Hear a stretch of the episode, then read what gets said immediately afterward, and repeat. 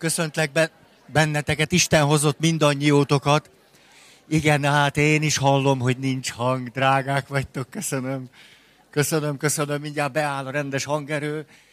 Neki kezdek, tudjátok, mert hogyha elkezdünk a későkre várni, még akkor is, hogyha nagyfokú megértés van bennünk az eső miatt, ami késlelteti őket, akkor kialakul egy rossz rendszer, amiben egyre többet várunk a későkre, és egyre többet szenvednek a pontosak.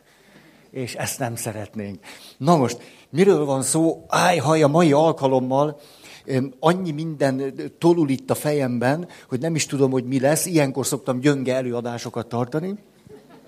És a, a, a célom, hogy valamit visszahozzak ebből a helyzetből, de nézzétek el nekem, hogyha valahogy a mai előadásban próbálok valami, valami rendszerszerűt idehozni, valami, valami összefüggéseket, és aztán utána majd még értelmezzük, kibontjuk, és a többi.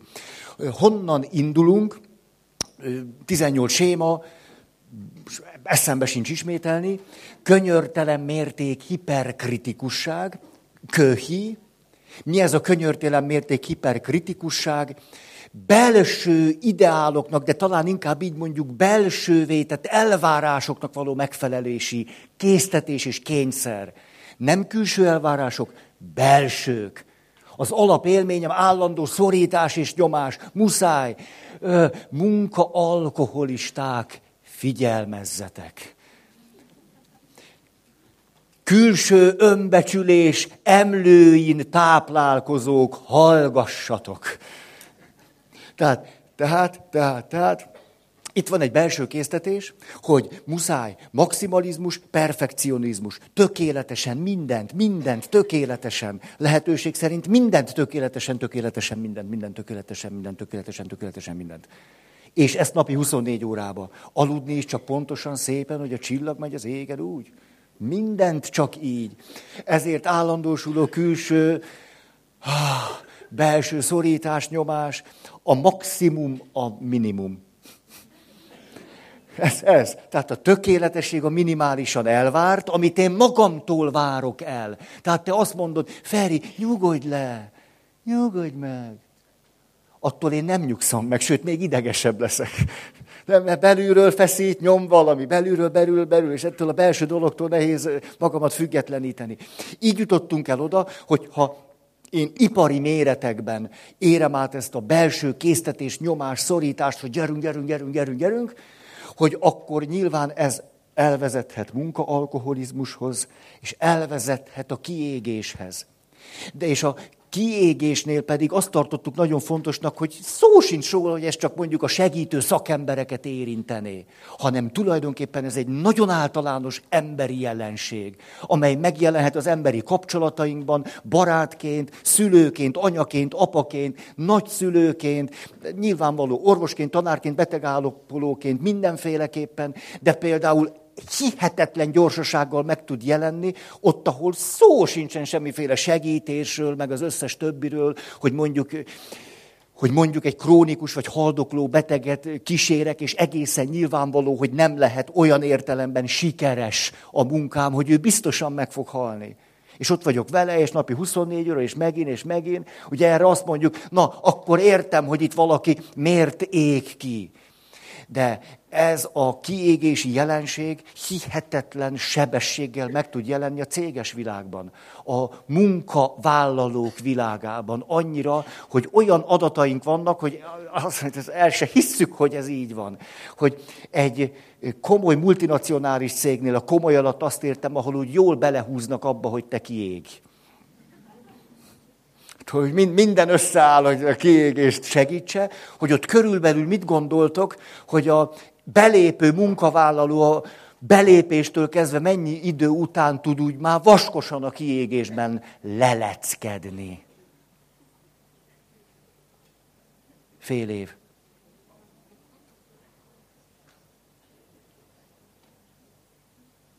Hát ez a válasz özön egy kicsit meg, meg, megrendít.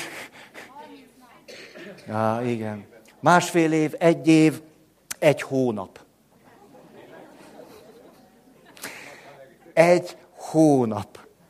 Tehát a kiégés az tulajdonképpen nagyon is izgalmas, szinte bárkire érvényes lehet, akkor, hogyha bizonyos külső-belső körülmények úgy alakulnak. És most akkor szeretném visszahozni, hogy hova jutottunk eddig, hogy miféle körülmények összjátéka, ez külső-belső körülményekről van szó. Külső-belső föltételek hadva vannak. Az első így szólt, kiégés háttere, első pont, mindig úgy mondom, hogy a mondatnak az egyik fele valami értékes dolog, de hogy az a kiégés felé segít, vagy víz, vagy sodor engem, ott jön aztán a második része. Az első, ideálok. Nagyszerű, hogy van. Általános érvényű ideálok és eszmények. Haj, de jó, hogy vannak. Igen, de ezeknek a kritikátlan alkalmazása. Itt és most konkrét helyzetekben is, mikor elvárom magamtól, hogy azt az ideált nekem meg kell valósítanom. Nem, hogy afelé haladok, vagy fejlődök, nem, annak itt most kellene lennie. És tudjátok, mi az érdekes? Hogy nem csak úgy juthatok könnyen a kiégéshez, hogy én magamtól elvárom valamilyen általam kitűzött, vagy nagyra tartott eszménynek és ideálnak a megvalósítását, hogy nekem minden vasárnapi beszédben muszáj pontosan 15 perc alatt befejeznem. Nem lehet több. És akkor hallom, hogy zúg a harang, és a 15 perc, 5 másodperc, akkor már végem van. Vége, vége, nem sikerült, elbuktam. Tehát nem csak az segíthet a kiégéshez, ha én fölállítok egy ilyen ideált magam számára, és persze nem tudom elérni, de azt gondolom, el kellene érnem, ha jó lennék, hanem az is lehetséges, hogy a környezetem felé is fölállítom ezt az ideát. Könyörtelen mérték, hiperkritikusság. És akkor azt mondom, van egy idealizált képem a csoportról, a közösségről, mondjuk a pálferisekről. Egy idealizált kép. És azt mondom, hát egészen nyilvánvaló, hogy ezeknek a fickóknak itt meg kellene felelni ennek az idealizált képnek. Tehát mindig legyenek kedvesek, és előzékenyek, és udvarjasak, és jó fejek, és empatikusak. Ez mind legyen. Nem, hát nem. És mikor, mikor nem, akkor elkezdem én magam rosszul érezni. Tehát miért nincs így? És akkor föltolul bennem a kritikus késztetés, akkor elkezdek konfrontálódni, akkor számon kérem, akkor dühöngök, akkor ők se ilyenek, de akkor miért nem ilyenek, hogy csalódok elkezdek én rosszul lenni. Azért, mert azokban az intézményekben, csoportokban, bárhol, amelyekben részt veszek, ezt a fajta ideált, amit azt mondom, hogy ennek lennie kellene, elkezdem elvárni. De ezt belső késztetésből teszem. Úgy érzem, hogy igen, igen, kell lenni egy ilyen csoportnak. De magunk között lehetetlen, hogy ne legyen egy olyan közösség, amelyik normális, Hát nekem nem nagyok az elvárásaim, mondja minden maximalista. Nekem nem nagyok az elvárásaim, csak legyenek úgy nagyjából tökéletesek. Az nekem bőven elég. Tehát ha, ha tulajdonképpen mindig minden szükségletemre pozitívan válaszol egy közösség, az, az úgy elég jó. Én nem többet talán nem is várok. És akkor itt jön, tudjátok, a szeretet mohóság, nem éjség, mohóság. És akkor, ha szomorúan ülök egy fehér széken, és azt mondom, én csak egy kis szeretetre vágytam. Csak egy kicsi szeretet. Ez se kapu. Pedig azt hittem a pálferisek mások, de nem, nem. Dehogy mások. Jean Vanier, a bárka közösség alapítója. Azt mondja, hogy ez a fajta, ez a fajta sajátos csalódottság és kritikusság, amit a saját környezetünkkel szemben megélünk, és ami miatt mi magunk rosszul leszünk, négy klasszikus lépésen keresztül szokott lezajlódni. Az első, hogy idealizáljuk azt a csoportot vagy közösséget. Azt mondjuk, hát, hát, hát, hát, hát, busz, hát ők biztos mások és jobbak és nagyszerűbb.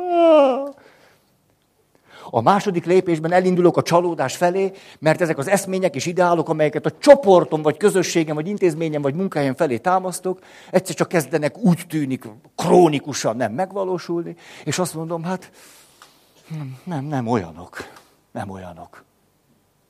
Hát olyanok? Nem, nem olyanok. Nem olyanok. Hát hogy, hogy nem olyanok? Hát akkor miről beszél itt ez a majom?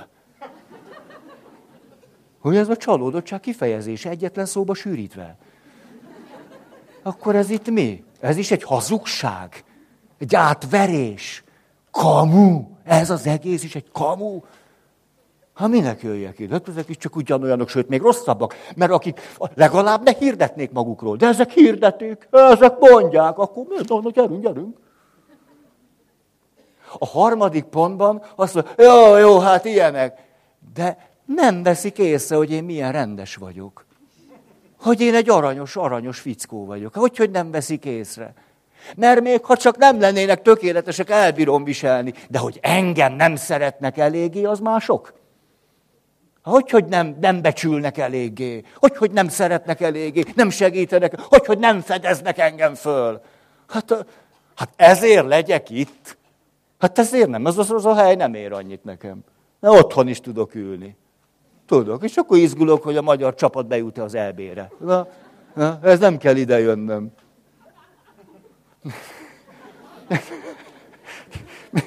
Te, te tegnap izgultál? És tegnap... És azt mondja Jean Vanier, aki értelmi fogyatékosokkal, hogy régen mondták, mindig valahogy, valahogy trendi módon kell mondani, mindig van valami trend, ahogy mondani kell. Most már nem így kell mondani, fogyatékkal élőkről beszélünk. Egyszer egy cigány ismerősöm sóhajtott egyet, ezt mondja, jól van Feri, én még nem hallottam roma pecsenyéről. Körülbelül ennyire vette komolyan, hogy éppen mi a trend, hogy éppen hogy kell valamit mondani, és akkor hogy lehet utálni azokat, akik nem úgy mondják. Na szóval, szóval a negyedik lépés, hogy Jean Vanier mondja, aki értelmi fogyatékos fiatalokkal, felnőttekkel alkotott közösséget, filozófus, tengerész, tényleg mind a kettő. Tényleg, tehát, és mit csinálunk? Hát az az. És akkor azt mondja, hogy na a negyedik lépésben esetleg el tudok oda jutni, hogy a következő fölismerésem támad. Hát ezért én se vagyok egy matyóhímzés. Hát ők se olyanok, meg még engem se értékelnek igazán, ahogy legalábbis kellene. De tulajdonképpen azért én se vagyok tökéletes. Na, és ez az, amit a könyörtelen mérték hiperkritikusság súly alatt görnyedő nem szívesen mond ki. Pont ez a gyengéje, hogy azt merje mondani, hogy én se vagyok tökéletes. Pont ez, ami miatt és ami elől menekül. Ezért lehetek kritikus mindig az összes csoporttal, intézménnyel, közösséggel, bármivel. És emiatt én vagyok rosszul. Tehát hiába a kritikám kifelé irányul, én vagyok rosszul. Hát a közösség fúj egyet, ez jó. Hát elég kibírhatatlanulok, nem jön többet, nem akkora nagy veszteség. Na most, tehát első pont így volt, ideálok, eszmények nagyszerű, ami a kiégés felé visz engem, hogy ezeket kritikátlanul alkalmazom és elvárom magammal, vagy másokkal szemben. Második, kimagasló teljesítményre törekvés. Hurrá, nagyszerű, igényesség, motiváltság, hajrá. Erről is szeretnék beszélni. Mi itt a probléma? Töretlenül. Töretlenül, hullámvölgyek nélkül, kudarcok nélkül, vereségek nélkül, se, sikertelenségek nélkül, mindig, mindig, mindig fejlődni, növekedni. Ezt nevezik inflációnak. Mikor valaki inflálódik, akkor felfúvódik, mint a béka. Akkor végül kidurran. Tényleg jut ez a Budapest maratonin, hatalmas sikerélményem volt, elkaptam egy lufit. Komolyan, miközben tényleg fölment az adrenalin szintem, sőt a dopamin szintem is fölment. Nem is tudom hány hormon szintem ment ott föl, teljesen föl voltam ajzva, hogy a mieink milyen nagyszerűen futottak. Aközben egy kisfiú szurkolása közben elengedte a héliummal töltött lufit, ami elkezdett fölfelé szállni. És én... Ez volt a nagy sikerélményem. Látjátok, nem kell 10 kilométert futni, elég egy lufit elkapni. 50 fele az ember már csak egy-egy lufit elkap, és már attól boldog. Tessék, nem is kellett magasra ugrani, nem csak... Azt, legyeken gyakoroltam. Nyárom. Jó, ez nem, nem, hát én legyet is szeretem. Ó, hát mindig mondom neki, hogy légy. Mondjuk igent a légyre. Na jó, van jó, most már elég, elég, gyerünk. Van is egy, na jó, na nem, nem. De tényleg van is egy ilyen úgynevezett erdei eredet mítosz. Ugye eredet mítosznak hívják, hogy van egy jelenség most, és akkor a, a, a múltba tekintő profétai látomással elmagyarázzuk, hogy miért lett a légy neve légy. És akkor tényleg így szól, hogy Isten azt mondta, hogy légy, és ebben a pillanatban lett egy csomó légy, de hát már mondta. Ugye már nem tudta visszavonni. De már nem fejeztem be, de akkor legyek már ott dongtak mindenfelé. Úgy örülök, hogy igényes szakmai közönséggel állok szemben akik várjátok tőlem a komoly szaktudást. De ez tényleg egyébként, ez egy igazi eredet monda, úgy, úgy. Hát olvassatok erdélyi szájhagyományt leírva. Na. Hát, hát nem, hát szájhagyományt nem lehet olvasni. Csak ha leírják. Jó, gyerünk, Ferenc atya, szedje össze magát. Következő. Rutin! Ah, begyakorlott erények. De már új tanulása nélkül. A rutin jó, erények jók, de mikor megszűnik az, hogy valami újat tanuljunk, tanulás és fejlődés nélkül. Na, és itt álltunk meg, egy picit Kár Rogers-eztünk, emlékeztek? Hogy Kár Rogers hogyan mondja, hogy az a tanulás számít valamit, ami mély belső szükségletből fakad, vágyból és motivációból. Ugye ez, ezt most nem ragozom. De itt jön most akkor ez a nagy ívűség, amit szeretnék idehozni. Mert hát ez az, amit Carl Rogers is mondta, hogy mély belső indítatásból, szükségletből.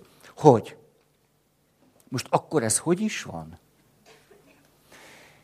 Tulajdonképpen, akik a magatartás tudományjal foglalkoznak, szinte nem is tudom, hát a 1900, nem tudom én, 30-as, 40-es évekig körülbelül azt mondták, hogy hát mi az, ami a két legbelsőbb szükséglet, vagy motiváció, ami minket indít. Az egyik valamiféle biológiai motiváltság, ugye életben maradni, Maslow piramisnak az alja, el nem mondom, mert meghalok az unalomtól, hogy élni, és akkor ruházat, és nem túlélni, és ez, ez, ez, ez, ez. És mi a másik? Azt külső motiváltság, jutalombüntetés. Jutalombüntetés, akár lehet ötös jegy, vagy akkor adok több kaját, vagy több fizetés, vagy fizetés, emelés. Például, hogyha a Volkswagen gárban sikerül a dízel motoroknál az emissziós értéket lejjebb vinni, akkor kaptok prémiumot negyed évenként, és akkor mindenki boldog. Erről majd részletesebben szeretnék ma beszélni. Hát nem csak így belekapunk közéleti kérdésekben, hanem alaposan kivesézzük őket. Jó. És akkor egyszer csak elkezdődtek kutatások, és itt majd egy pici visszatekintés is lenne. A, volt-e közületek valaki itt az Open Sky-on? Egy, kettő, három, négy, öt, hat. Nagyszerű. Jó, jó. Szerintem nem, nem, nem volt értelme eljönni, tehát nem, ne, hülyéskedek. Tehát azért jó, mert akkor nem lesz ismétlés sokatoknak. Szóval, emlékeztek el, hogy miközben azt mondtuk, hogy hát nyilván ez a két dolog van, ez a biológiai motiváltság, és van a külső, hogy a szülők, akkor azt meg megdicsérlek, adok jutalmat, akkor nem tudom mit, hogy hát ez, ez a kettő, ami bennünket igazán ösztönöz. És akkor egyszer csak számtalan kutatásról szeretnék beszélni, hogy van egy harmadik tényező. És ez szoros összefüggésben van azzal, hogy valaki kiége vagy nem. Szoros összefüggésben van azzal, hogy valaki belül jól tud-e lenni, vagy nem. Ha csak ez a kettő van, ha csak mindig túlélni, és valahogy az életföltételek, azt lehetne mondani, hogy ha az sikerül, akkor nem jól leszünk, hanem nem leszünk annyira rosszul. Ha mindig a külső tényezők, akkor még megint nem leszünk jól, nem leszünk annyira rosszul. De kiderült, hogy van egy harmadik. És a harmadikkal kapcsolatban most mondjuk így nevezük egyszerűen belső motiváció, belső ami nem egyszerűen csak, most így mondanám, valamiféle olyan értelemben biológiai szükségletből származik, hogy az életben maradás, enni, inni, szaporodni és a többi, hanem valahogy az emberi természet lényegéből. Mert az, hogy enni, inni, szaporodni, barlanghoz jutni, mondjuk a főemlősökre is jellemző. Sőt, a patkányokra is. Ugye? De mi az, ami nagyon sajátosan, mélyen az ember voltunkat tárja föl, és egy belső motiváció, és nem ilyen értelemben biológiai. Na, és itt akkor két dologról beszéltünk.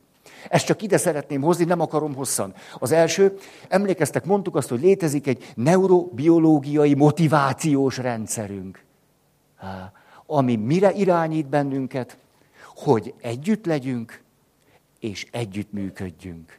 Erről volt szó, többször ezt előhoztam néhány évvel ezelőtt, ha akar, nézzétek meg az előző előadások. Mit jelent ez a belső motivációs rendszer? Emlékeztek, csak ezt hoztuk például példának, hogy ha, ugye ez, ebben van biológiai is, kétségkívül, de nagyon belső, mert arra a fajta együttműködésre, szabad együttműködésre csak az ember képes amit mi emberek meg tudunk valósítani, hogy ott mi ennek a lényege, hogyha például meghal egy szerettem, akkor elmegy az életkedvem.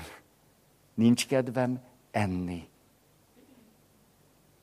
Ez egész megdöbbentő, mert tulajdonképpen fölülírja azt, amiről azt mondtuk, hogy kizárólag a legtermészetesebb biológiai motiváció. Ugye? Azt mondtuk, hogy egész természetes, hogy úgy vagyunk kitalálva, hogy mindig akarjunk enni. És mikor meghal az édesanyám, nincs kedvem enni, és elkezdek fogyni. Hát van valami mélyebb is, mint hogy mindig enni akarok, és mindig biztonságban lenni. És mindig van valami mélyebb, kétségkívül, és pont ezekben a válságos helyzetekben ez megjelenik. Hogy nincs kedvem élni. És ezért kiderül az, hogy van bennünk egy, egy nagyon mély belső motiváció, ami arra indít bennünket, hogy együtt legyünk, ahogy a gyerekek szeretnek a felnőtt társaságában lenni. Nem akarják mindig, hogy a felnőtt velünk játszon, csak legyen velünk, hogy legyünk mellette. És ez még a 8-9 éves gyerekeknél is számtalan élményem van erről. Ha velük vagyok, akkor há, és elmegyek, és fölrobban a bomba és abba hagyják a tevékenységet, és nincs kedvük csinálni, és motiválatlanok lesznek. Ez az első, tehát van bennünk ez a úgynevezett neurobiológiai motivációs rendszer, ami két dolog irányába visz. Együtt legyünk, és együtt működjünk.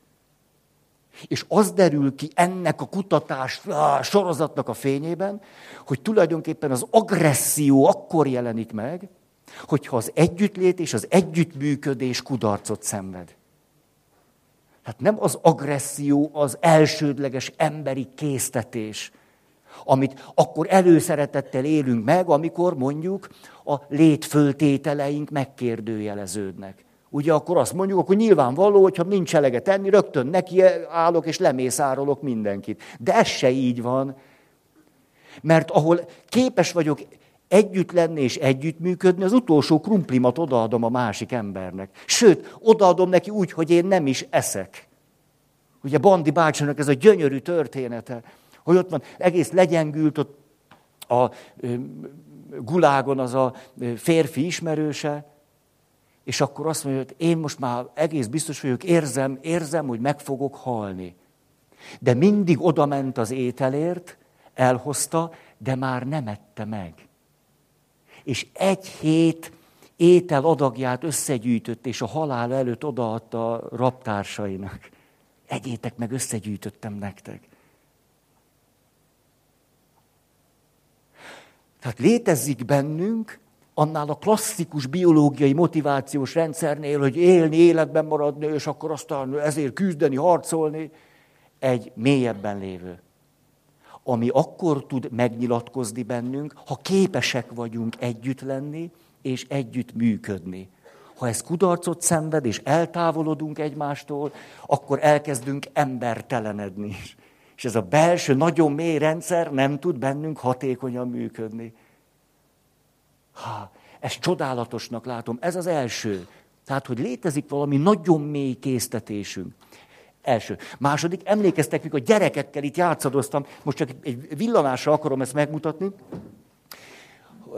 Emlékeztek, hogy itt van egy gyerek, és a gyerek játszadozik, és a felnőttnek meg kellene a papír, ott van egy felnőtt, és a gyerek játszik. Én most játszom. A szemem sarkából észreveszem, hmm, hogy a felnőtt nyulkál a papírért, de nem éri el. És két éves vagyok, vagy három. És abba hagyom ezt az élvezetes dolgot, hogy éppen, nem tudom, anyukám adott nekem még cumit, Abba hagyom ezt az élvezetes dolgot, és odaadom neki. Két-három éves gyerekek már másfél éves kortól kiderül, hogy tulajdonképpen megint csak egy nagyon mély belső emberi késztetésből kiindulva, így lehetne mondani, adunk és segítünk másoknak. És már itt elkezdtem mondani azt nektek, hát megint ezt nagyon izgalmasnak tartom, hogy amikor betették a rendszerbe a jutalmazást, akkor a helyzet egyáltalán nem lett jobb, hanem hosszú távon rosszabb lett. Miért? Mert a kutatók ezt elnevezték úgy, hogy ez egy önjutalmazó rendszer. Az emberi természetnek része, két-három évesen ez döbbenetes tisztasággal nyilatkozik meg, hogy jól esik nekem adni. Jól esik. És ez a jól esik, ez jobb nekem, mint maga a jutalom, vagy a dicséret. És a kutatók azt csinálták, hogy a felnőtt, akinek a gyerek mondjuk így, hogy adott valamit, még az arca rebbenésével sem köszönte meg. Ugye ez a nulla jutalom. És a gyerekek egy kicsit sem lettek motiválatlanabbak. Ugyanúgy ezt folytatták. Miért? Mert a jutalom önmagában van. És amikor elkezdtük, jaj, nagyon szépen köszönöm, na mostantól kezdve egy piros tojás minden segítségért. Mi lesz a következménye? Az önjutalmazó rendszer tönkre megy. Beiktatunk ebbe a nagyon természetes, egészséges emberi folyamatba valamit, amitől eltávolodunk magunktól. Ettől a belső önjutalmazó rendszertől. Tulajdonképpen itt érintjük az ötödik pontot, ezt most csak mondom, és aztán folytatnám tovább. Mert az ötödik pont így szól, hogy kiégett, romboló szakmai környezet. A szakmai környezet nagyon fontos. Hát és ki, ki nem vagyunk, nem tudom én mik, ilyen meg nem értett zsenik, hanem hát szakmai környezet. De fontos, hogy van. De egy kiégett, romboló szakmai környezet, azt lehetne mondani, a gyerek számára a fáradt neurotikus szülei egy romboló szakmai környezetet jelentenek. Hogy éppen fényes arccal és csillogó tekintettel a jutalmazás és büntetés révén teszik tönkre a belső egészséges önjutalmazó rendszert. És nem is tudják, mit csinálnak.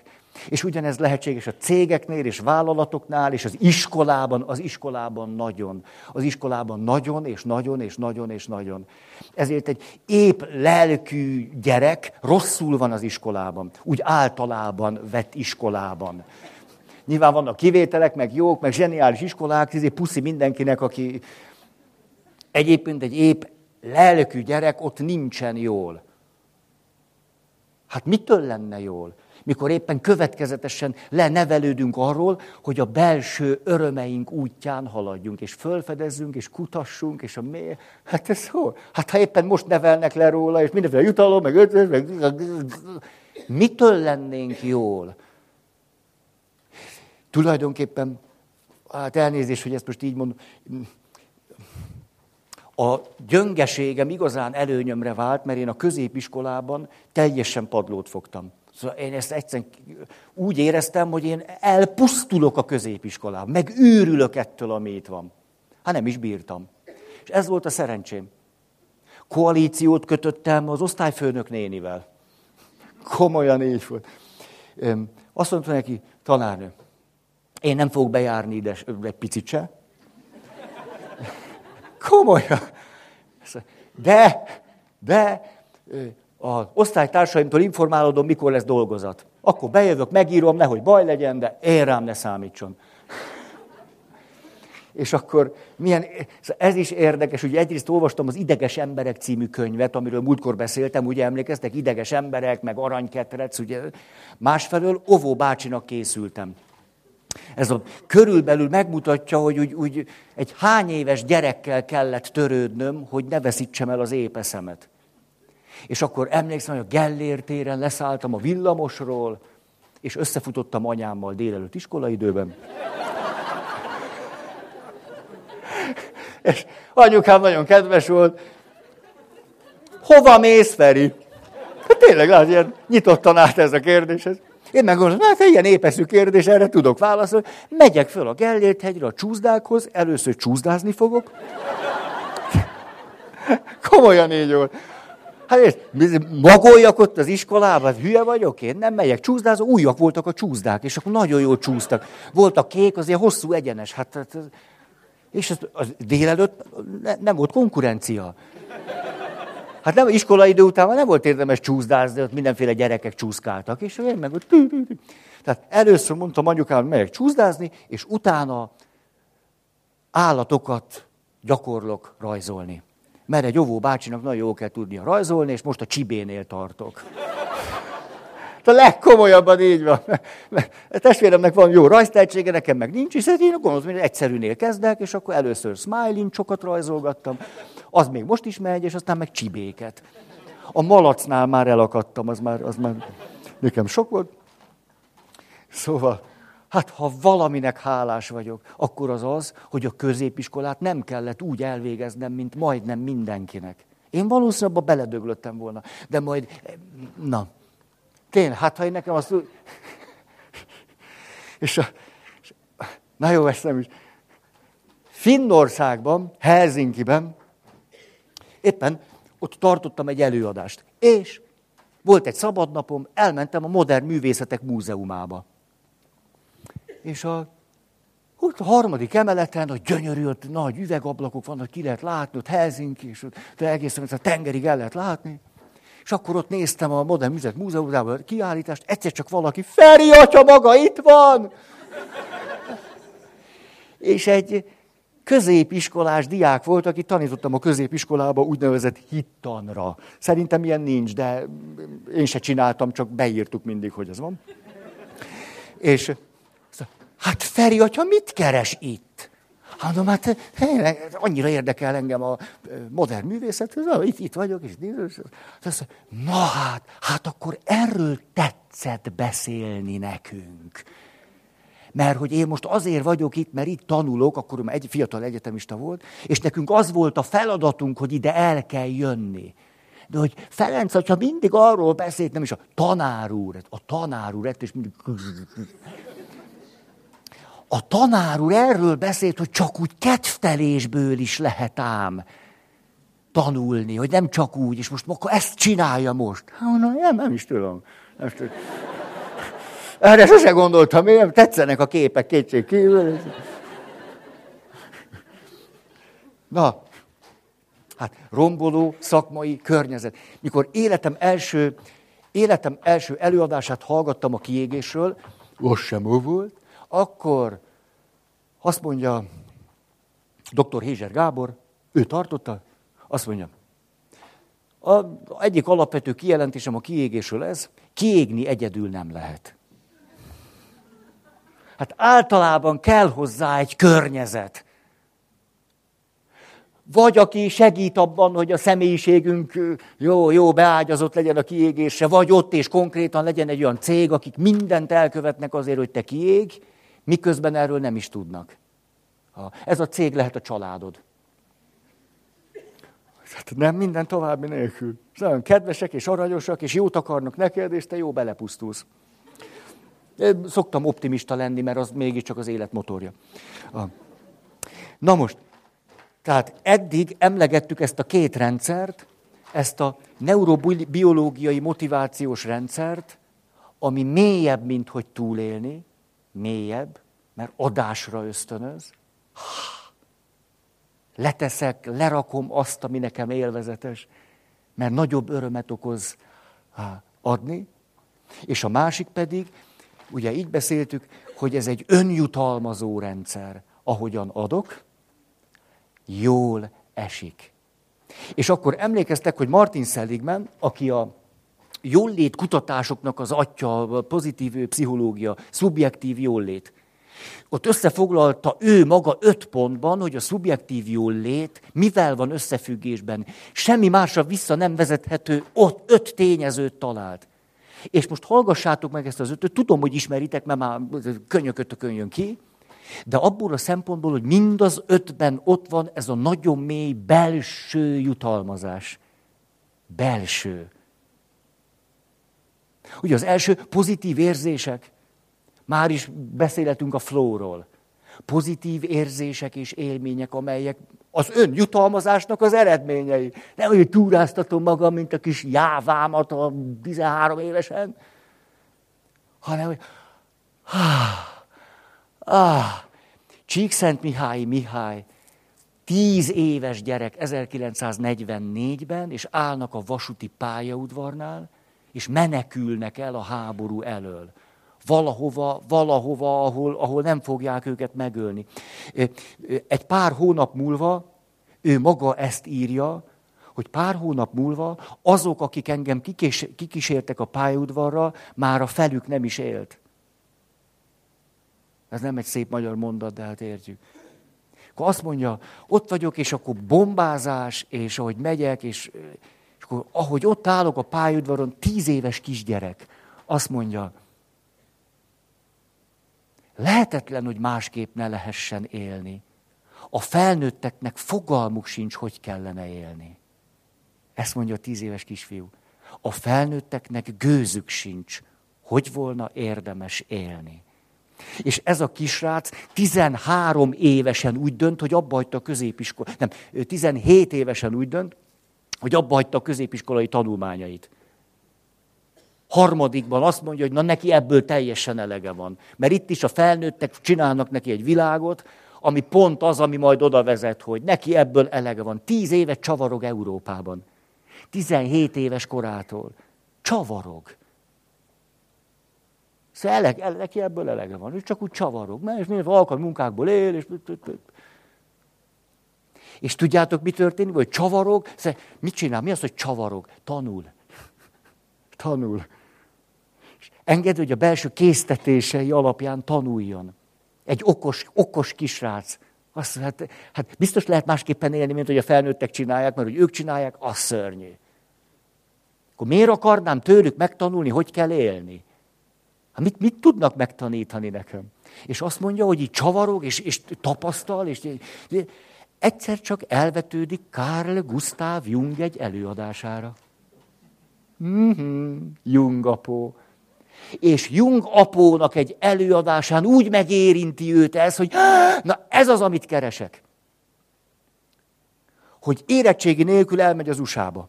Azt mondja, pszichológiát akarok tanulni. Csak nem tud angolul, meg nincs érettségie.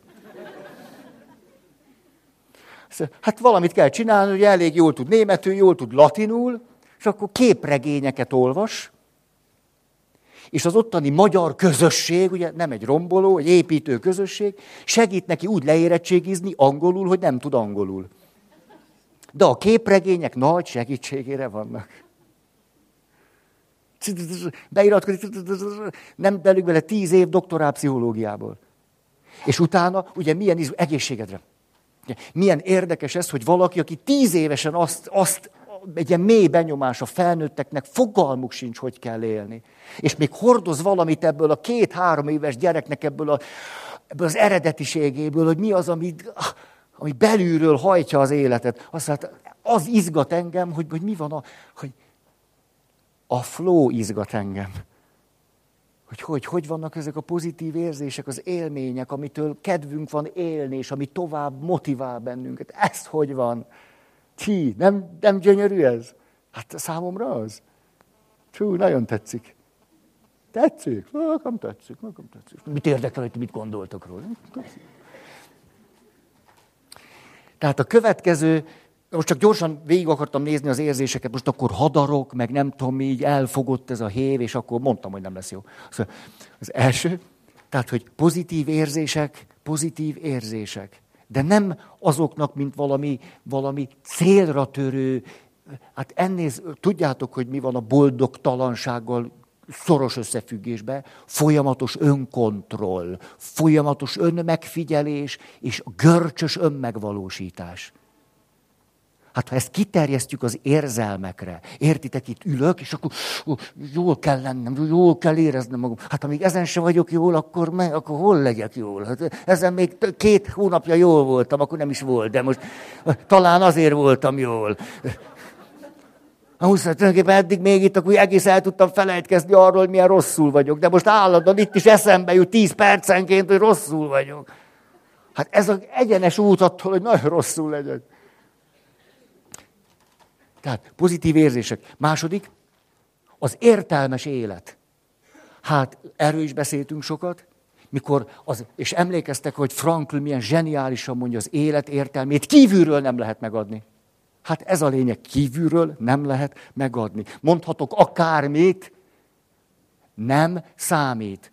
Mert attól, attól jövök rá, hogy ez az életem értelme, hogy az ott belül egy fölfedezés révén rátalálok. És kinek ez, és kinek az, és kinek így, és kinek úgy, és nem lehet kívülről odaadni. Hiába csoki, meg madártej, meg prémium. Akármilyen prémiumot kaphat valaki a Volkswagen-nél. Nem lesz tőle jól. Nem, több lesz a pénze, de jól nem lesz tőle. De majd erről később részletesebben is fogok beszélni. A. Szóval, élet értelme. És az élet értelme milyen izgalmasan kiegészíti az első gondolatot, az a pozitív érzések és érzelmek, amelyek mint valami belső jutalom jelennek, például azáltal, hogy együtt vagyunk, vagy azáltal, hogy adunk valakinek, azáltal, hogy együtt működünk, nem akarjuk ezeket a pozitív érzéseket, a célokat, amiket állandóan kergetünk, mint az őrült. Ugye, jelesül például a boldogságot, na hát az aztán a legnagyobb őrültség. Ugye, amikor valaki életem célja boldognak lenni. Ez, hát ha valaki rosszul akar lenni, ezt jó erősen, egészségedre. Ezt, de ezt érdemes leírni minden este. Jó, írd le, hogy tízszer, hogy boldog, célom, hogy boldog ember legyek. E, hát, e, hát ha valahogy rosszul lehet lenni, az ez. Tehát a, az élet értelméhez, annak a megtalálásához mi is hozzátartozik? Amikor megtalálom adott helyzetekben, a szenvedésben az életem értelmét. Azt mondom, hogy ezt a szenvedést valakiért vagy valamiért hihetetlen, egyértelmű, hogy érdemes vállalni. Egy, na, képzeljétek el, lélektani, magatartás, tudományi, kutatási eredmények ilyen, ilyen mondatokra vetemednek a 21. század elején, hogy tulajdonképpen, hogyha valaki eredményes akar lenni, akkor jó viszonyban kell lenni a fájdalommal. Hogy ez egész, ez teljesen ellent mondana mindennek, hogy mi mindig jó kell lenni, meg nem hogy kell lenni. Ha. Nem öncélúan, hanem az élet értelmére, hogy rátalálok, és akkor egyszer csak belülről kialakul egy késztetés, belülről megjelenik egy cél, és hogy megyek ott az úton, azt mondom, hogy miért ne volna érdemes ezért küzdeni. Ugye egy pszichiáter ismerősöm azt mondja, honnan tudom, hogy valaki férfi? Hegek vannak a testén. Szóval nincs egy férfinek, nincsenek sebesülései, akkor még, még hiány van valamivel. Ez azt jelenti, hogy ne, nem tudod törtetni, mint egy vaddisznó a makkér. Szóval mit számít, és megkarostolja a hátamat, nem az élet. Hát ott... Ne harcoljatok vaddisznókkal, ez a jó tanácsom. A, jaj, tehát második, hogy értelmesnek találom az életem, és ha van valami, amit kívülről nem lehet, se jutalommal, se büntetéssel, se sem, ide, nem tudod meg az élet értelmét két hónap múlva, akkor nagy bünti lesz. Hát ez, se, jutalomra meg se nyekken. A harmadik volt az elmélyültség. Elmélyültség, önátadottság. Há, vagyis az önfeledtség, pont amikor saját magamról felejtkezem meg alapvető része a szubjektív jól létnek. Másra nem is vezethető vissza. Csak úgy csinálom, mert azt sem tudom, mennyi az idő. Tényleg, egy kicsit elfog. Elmélyültség, önátadottság. Negyedik, ugye nem a siker, mert az már kívülről jön. Ezért látjuk világosan, hogy a siker nem lehet a legmélyebb. Nem a siker, hanem, és itt már is mondanék valamit, már a patkányokkal is úgy van, hogy egy patkány a kis patkány ketrecébe megcsinál bizonyos, mondjuk így, hogy feladatokat, pusztán csak azért, mert meg tudja csinálni. Ha ez a két dolog lenne, tehát egy patkány megcsinál bizonyos dolgokat, nem azért, mert az, az bármilyen módon segítené közvetlenül az életben maradását, Hát nem azért, mert hogy ha azon átjut, akkor eljut az élelemhez, ha azon átjut, akkor nem tudom, ki jut a vízből, nem ezért, És még csak nem is azért, mert akkor ott jutalmaznák, hanem csak azért az élményért, hogy meg tudja csinálni. Ez már a patkányjal is így van.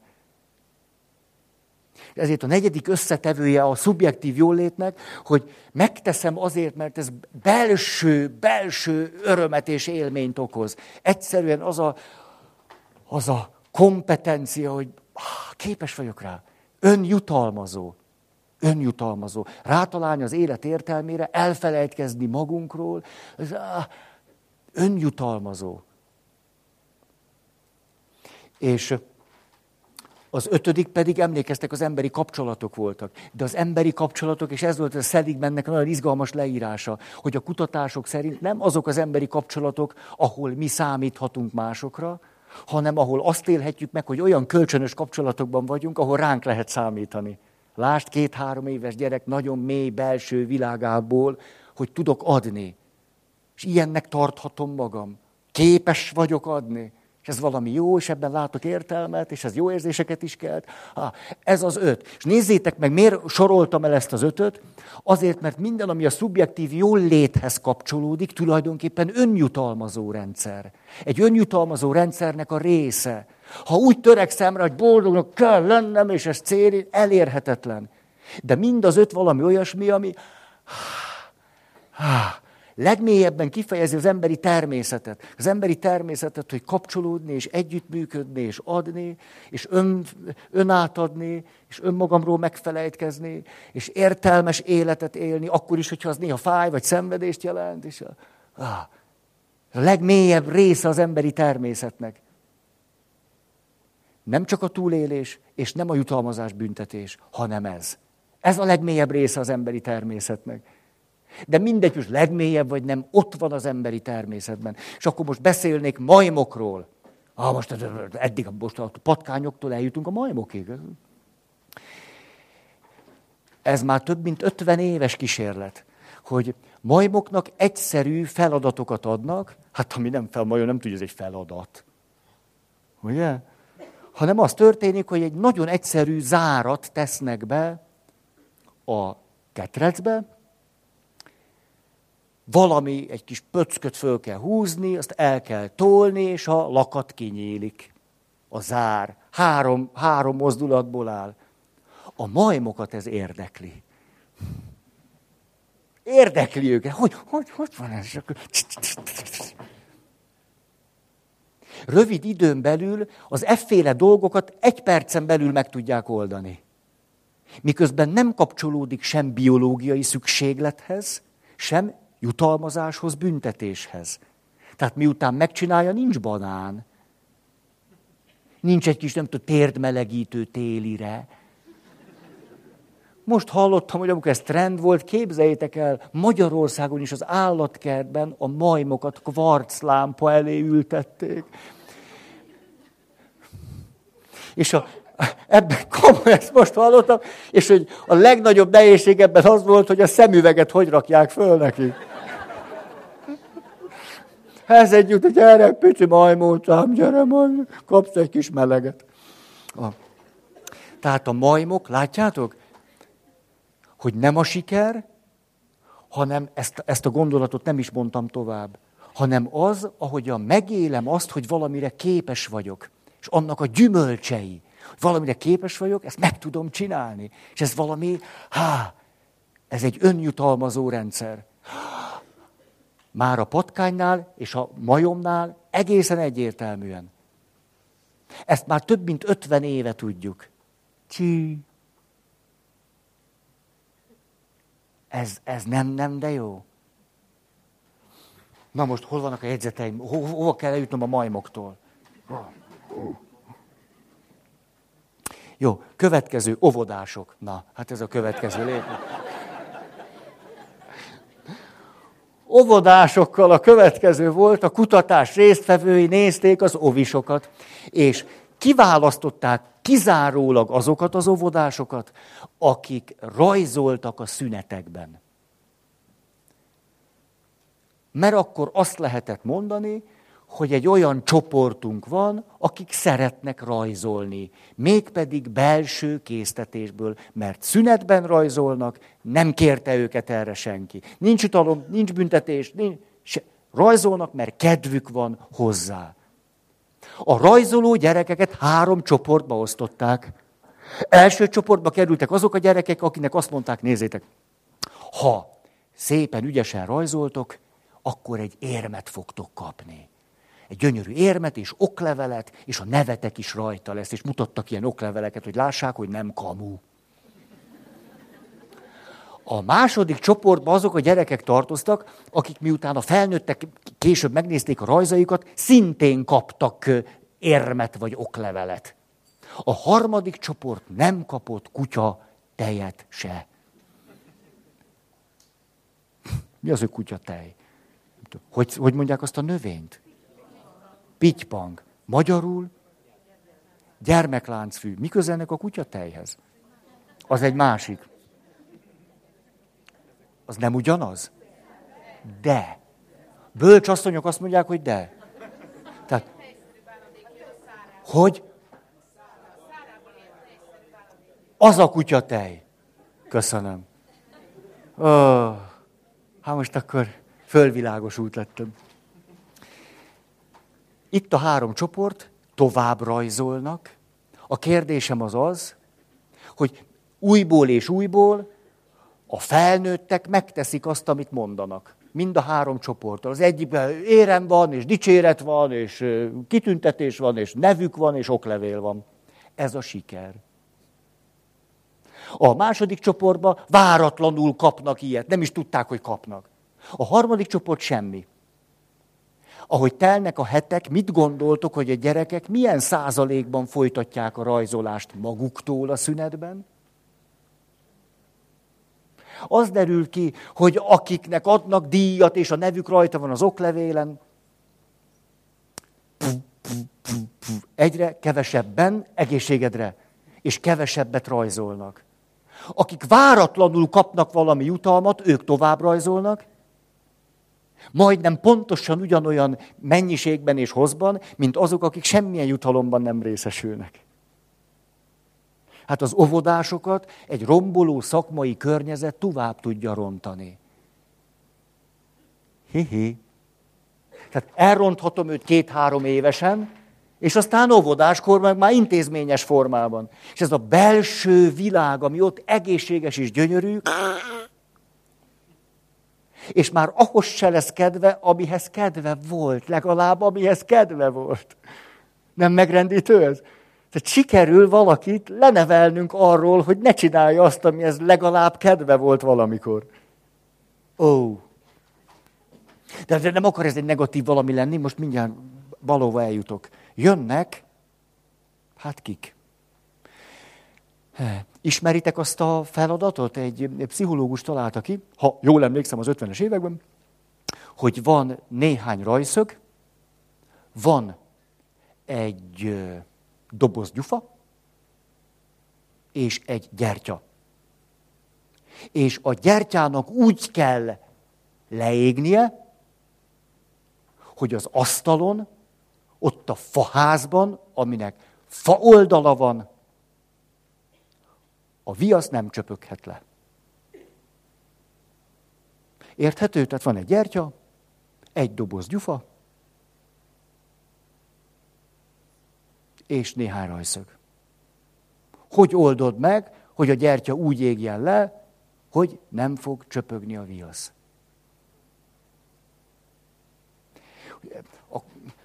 Most, hogy elsőre valaki nem ismerte még ezt, ugye akkor elkezdünk valahogy megpróbáljuk a rajszöggel valahogy oda nyomkodni a házfalához, és akkor hogy ez fából van, és akkor valahogy nem, nem, nem megy, na. Körülbelül 5 és 10 perc között van az átlag megfejtési idő. Az átlag megfejtési idő arra kell, hogy valaki rájöjjön, hogy a gyufás dobozt másra is lehet használni, mint a gyufa tartására és a gyufás dobozt kell a rajszöggel a falhoz erősíteni, és abba kell belerakni a gyertyát. Ez azonban kreatív gondolkozást igényel. Nem valami egyenes van, gyerünk, tudom mi a cél, tudom, hogy mit kell csinálni, és akkor nyomom, és nyomom, és nyomom. Ez így nem megy, mert akkor a gyufás doboz az csak gyufás doboz marad. A kreatív gondolkozás, hogy hátralépek, és azt mondom, hogy, hogy valami, valamire itt rá kell jönnöm, van itt valami, valami trükk, ami ott van, csak... Mi ebben a kutatásban az érdekes fordulat, hogy azt mondják a résztvevőknek, ha ti ennyi és ennyi időn belül megcsináljátok, akkor jutalmat fogtok kapni. Másoknak meg egyszerűen csak azt mondják, hogy csináljátok, találjátok ki, hogy mi a dolognak a megoldása. Ugye emlékeztek, hogy 5 és 10 perc között oldja meg az átlag ezt a feladatot. Mit gondoltok, hogy ha beígérjük a jutalmat, akkor az mennyivel gyorsítja meg a folyamatot? Milyen, ah, milyen, már nem, nem lehet titeket becsapni. Az jött ki ezekből a kutatásokból, hogy három és fél perccel rosszabb idő alatt végezték el a feladatot, amihez már kreativitás is kellett, ha volt jutalom. A szerző, akitől ezt a kutatást olvastam, azt mondja, hogy amikor cégeknél elmondom ezt, föl szoktak hördülni a vezetők. Ami jól mutatja a romboló szakmai környezetre való reflexió hiányát hogy életükben először hallanak valamiről, hogy az embernek van egy belső természete, ami egészen jól tud működni, ha nem csapjuk agyon. Na, következő. Na, itt akkor még, hogy az derült ki, hogy ez az akkor, ha jutalmazás tönkreteszi a belső jutalmazó rendszerünket. Hogy jutalmat kapsz akkor, ha ezt és ezt és így és így csinálod. Mondanék erre most egy drámai, drámai egészen máshonnan. Férfiak és nők, figyeljetek, aki nem férfi, nem nő, ti egy picit lazítsatok. Ez pedig a következő. Hát tényleg most már nem lehet tudni. Most, most én is mindjárt eldöntöm, hogy most hova tartozok. Hogy, hogy emlékeztek-e, hogy amikor a férfiak és a nők egymásba szerelembe esnek, de ne a fehér a sárgával essen szerelembe mégis. Kék, kék, kék, kék, sárga. Na hát ez milyen érdekes, ugye? Ennek így kell lennie. Na jó. Ugye, ők ne essenek egymásra, meg, meg is tiltjuk nekik. Ők is jók. És a fehér a sárgával az nem. Az ne, ők ne, ők ne. És a kék a feketével, azok se. Hát ez... Hú, ezt. Nem vagytok kicsit boldogtalanok? Hát ebben nem ismerek belemenni. Hát most már csak azért is, ne is haragudj. Ne tiltakoztok, hát ez jó. Nem is gondoltam, hogy ma ilyen sok mindent megtanulok. Hát jó van. Ja, valaki most jöttem utoljára. Hát, hát csak ezek a kapcsolatok engedélyezettek, kurcsa. Na képzeljük el, hogy ők mély szerelembe esnek, a kék és a sárga, vágynak valami zöldre, és hát ne, ez egy mély motivációjuk. Mind a ketten zöldről álmodnak. És a, a társkapcsolati elégedettség, azt tudjátok, amikor még ők csak kékek és sárgák, nagyon magas. Ugye az első években a kék és a sárga roppantú, roppantú boldog. És hogy mikor lesznek 80 és 90 százalék között elégedetlenek, a 80-90-et azért mondom így, mert sok kutatási eredmény van, Egyesült Államok és Európa és Magyarország, és a kettő között vannak a, az eredmények, hogy minimum 80, maximum 90, ezt már tudjátok, mert 25-ször elmondtam. Amikor megszületik a kis zöld. Hát kérem, nem tudom. Nem, nem adod oda! Ezt, ezt, ezt.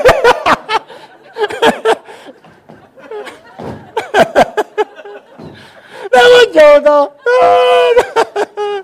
Hát mit Zöld lenne az alsógatyám, komolyan valahogy kibányásznám. Na jó. Köszönöm. A zöld! Visszaadom. Megszületik a kis zöld.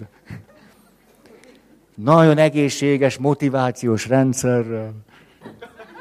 Nem találja még rögtön a helyét. Látszik, hogy nagyon fontos neki, hogy apa és anya együtt legyenek. Égyet tartja őket a sárga meg a kék. Édes, nézzétek meg. Ahogy alszik, itt rögtön eldobta a kis kezét. Na. Nem akarok akkor olyan hangosan beszélni, nehogy fölébredjen. Mikor megszületik a kis zöld, 80-90 százalék elégedettség meredeken zuhan lefelé. És emlékeztek, mindez fönnmarad ennél a 80-90 százaléknál nagy valószínűséggel addig, ameddig az utolsó zöld is föl nem nő. És ilyen nagy nem lesz, és el nem hagyja a mama hotelt. Ami egyre később történik meg. De most jön a trükk. Ugye látjátok, próbálok most már összefüggéseket. Azt mondjam, egészségedre. Ne, köhögés volt. Akkor nem. Bo- akkor nem. Hát tévedtem, most té- tévedtem. Na, akkor csinálj, amit akarsz.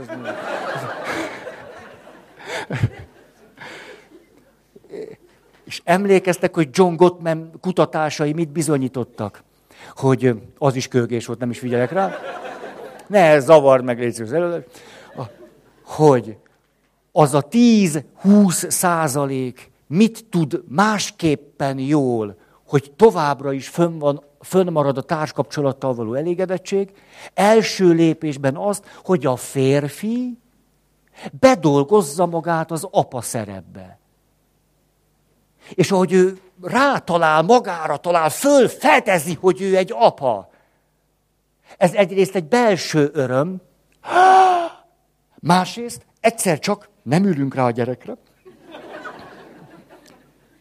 Így, hogy a feleségével együtt van, a feleségével együtt szülőtársként kibontakoznak, megnyeri a feleségét társnak, szülőtársnak, együttműködnek, és valami új közös szál jelenik meg az ő szeretett kapcsolatukban.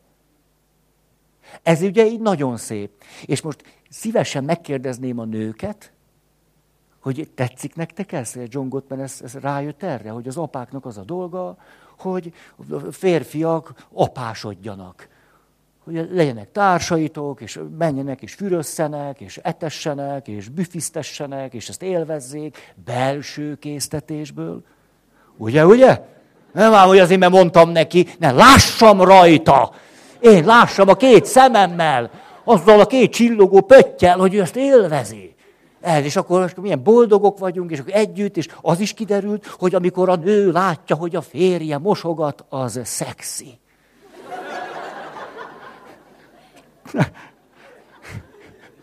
tényleg, tényleg, na, na. Az otthon melege ott fröcsköl, és az...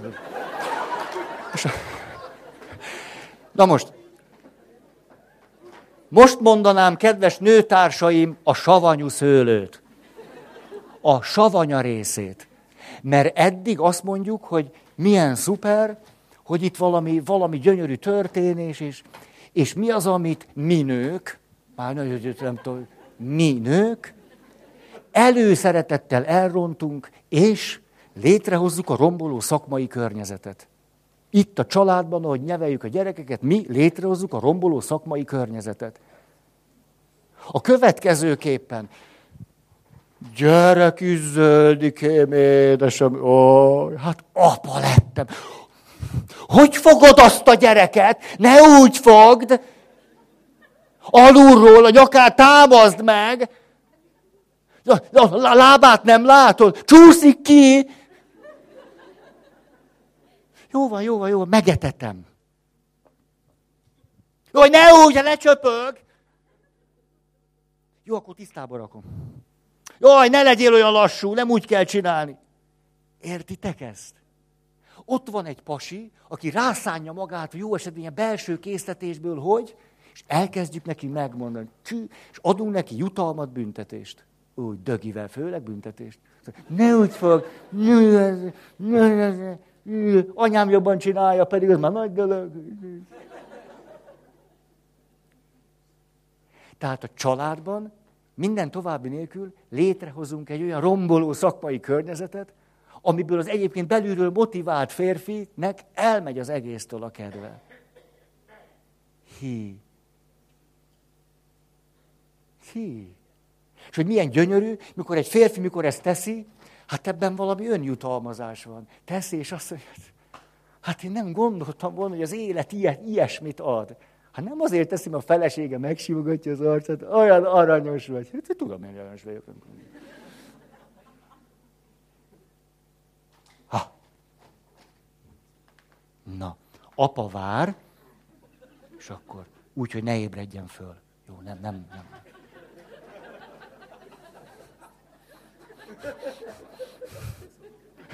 Jó, jó. Nem okoztam benne kárt, én úgy érzem. Következő. Mi történik itt, hogyha most valahogy megpróbáljuk megfogalmazni, hogy amitől ez a belső önjutalmazó rendszerünk elégedetté tesz minket, és motiváltá tesz arra, hogy na, ennek része az önállóság és a szabadság. És amikor te elkezded nekem megmondani, ne, nem is csak, hogy mit csináljak, hanem hogyan, fűzhetsz hozzá akármilyen jutalmat és büntetést, pontosan az a folyamat kezd el akadályokba ütközni, amitől az egészet jó csinálni. És én közben azt gondolom, milyen jó fej vagyok, hogy akkor megdicsérem meg, ő még szex is lesz. Hát az nagy jutalom, ugye? Nagy gyere. Ezt nem folytatnám. Következő. Ha, véradás Svédországban. Ezt az alcímet adhatnánk neki. Az Egyesült Államokban, mikor a véradási rendszert kidolgozták, nem, Angliában, akkor ott volt egy szakértő, aki azt mondta, hogy ő megkutatta ezt a kérdést, és azt tanácsolja, hogy a véradásért ne adjanak pénzt. Ami teljesen szembe ment azzal, ami logikusnak tűnik, főleg akkor, hogyha azt mondjuk, hogy muszáj, hogy legyen vér. Hát ez, nem, nem bukhatunk ezzel, mert muszáj, hogy legyen. És két svéd közgazdász Svédországban csinált egy kutatást nőkkel először, aztán férfiakkal, hogy hogy hat rájuk a véradás szempontjából a jutalmazás. Volt, hogy kis jutalom, volt, hogy nagy jutalom. Na, a végét mondom. Amikor nem adtak jutalmat, akkor az arra egyébként készséget mutatóknak 50%-a adott vért. 52 egész pontosan. Ennél egy csoport volt egyetlen százalékkal jobb, 53 százalék, akiknél azt mondták, hogy tulajdonképpen szívesen adunk érte valamit, és ott rögtön az ezért adott pénzt egy segélyszervezetnek odaadhatják. Értitek a trükköt? Két jót lehet tenni egy véradással. Náluk volt 53 százalék. 53. Akik aztán adtak vért. Tehát nagyobb élmény volt az azért kapott pénzt odaadni egy segélyszervezetnek. És akiknél csak annyi volt, hogy akkor kaptok érte pénzt, 30 százalék. Ez majdnem a fele. Mert a jutalommal pont valaki átbillent onnan, hogy ez, az, ez a belső önjutalmazó rendszer működjön, oda, hogy pff, benyomtuk a féket, és hát akkor már csak a pénz van ott. Megyek tovább. Ú, jó, hű, fél van. Fél van. Hm, nem baj. Legalább eljutottunk a Volkswagenig. A, ha rövid távú célokat tűzünk ki, elég pontosan megmondjuk, hogy hogyan kell csinálni, és milyen célokat kell elérni, és jó pontosan szabályozzuk, és negyed évre pontosan lebontjuk, majd ezekhez vaskos jutalmakat penderítünk, az nagy valószínűséggel a csalás és az erkölcstelenség irányába fog bennünket vinni. És ahogyan ismerjük az emberi természetet, ha létrehozzuk ezeket a rendszereket, akkor tíz emberből kilenc előszeretettel el fog bukni. aki egyébként ezt nem tenné meg, ha nem lenne egy romboló szakmai környezet. Ugye hirtelen, most ez olyan érdekes, hogy 2015-ben így, így kapkodnunk a levegő után, hogy a Volkswagennél. Ezt azért érdemes pontosan idehozni. Csináljuk azt, hogy legyenek nagyon rövid távú célok, nagy jutalmakat oda, jól megmondjuk, hogy, hogy legyen ennyi, annyit kell, és az emberek elkezdenek csalni és az erkölcstelenség felé visszük őket, miközben a jól lét pont a másik irányba van. Ugye képes vagyok adni, rám számíthatnak a többiek, önfeledten tudok valamit csinálni önmagamról megfelelkezve, de létrehozzuk ezt a sajátosan romboló szakmai környezetet. Elkezdünk erkölcstelenek lenni. Amitől egyrészt mi magunk se leszünk jól, és aztán az a világ, meg pláne, amiben ezt csináljuk. És ez megjelenik már az osztályban is, amikor olyanok, akik egyébként nem csalnak semmi másban, de a, a feleletnél igen. Minden további nélkül. Hát tudjátok, gyóntató papként teológiai hallgató vagyok, és puskáztam. Ugye erkös teológiából volt a vizsga, és hát... De hát, atya kellett az ötös a jeles végbizonyítványhoz. Értitek? Ötös a jeles végbizonyítványhoz. Ezért morál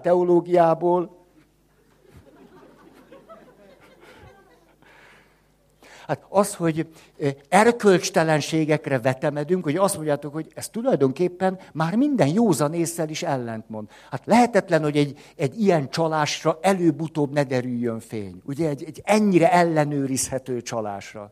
Hát lehetetlen, hogy, hogy ebből ne legyen bukás.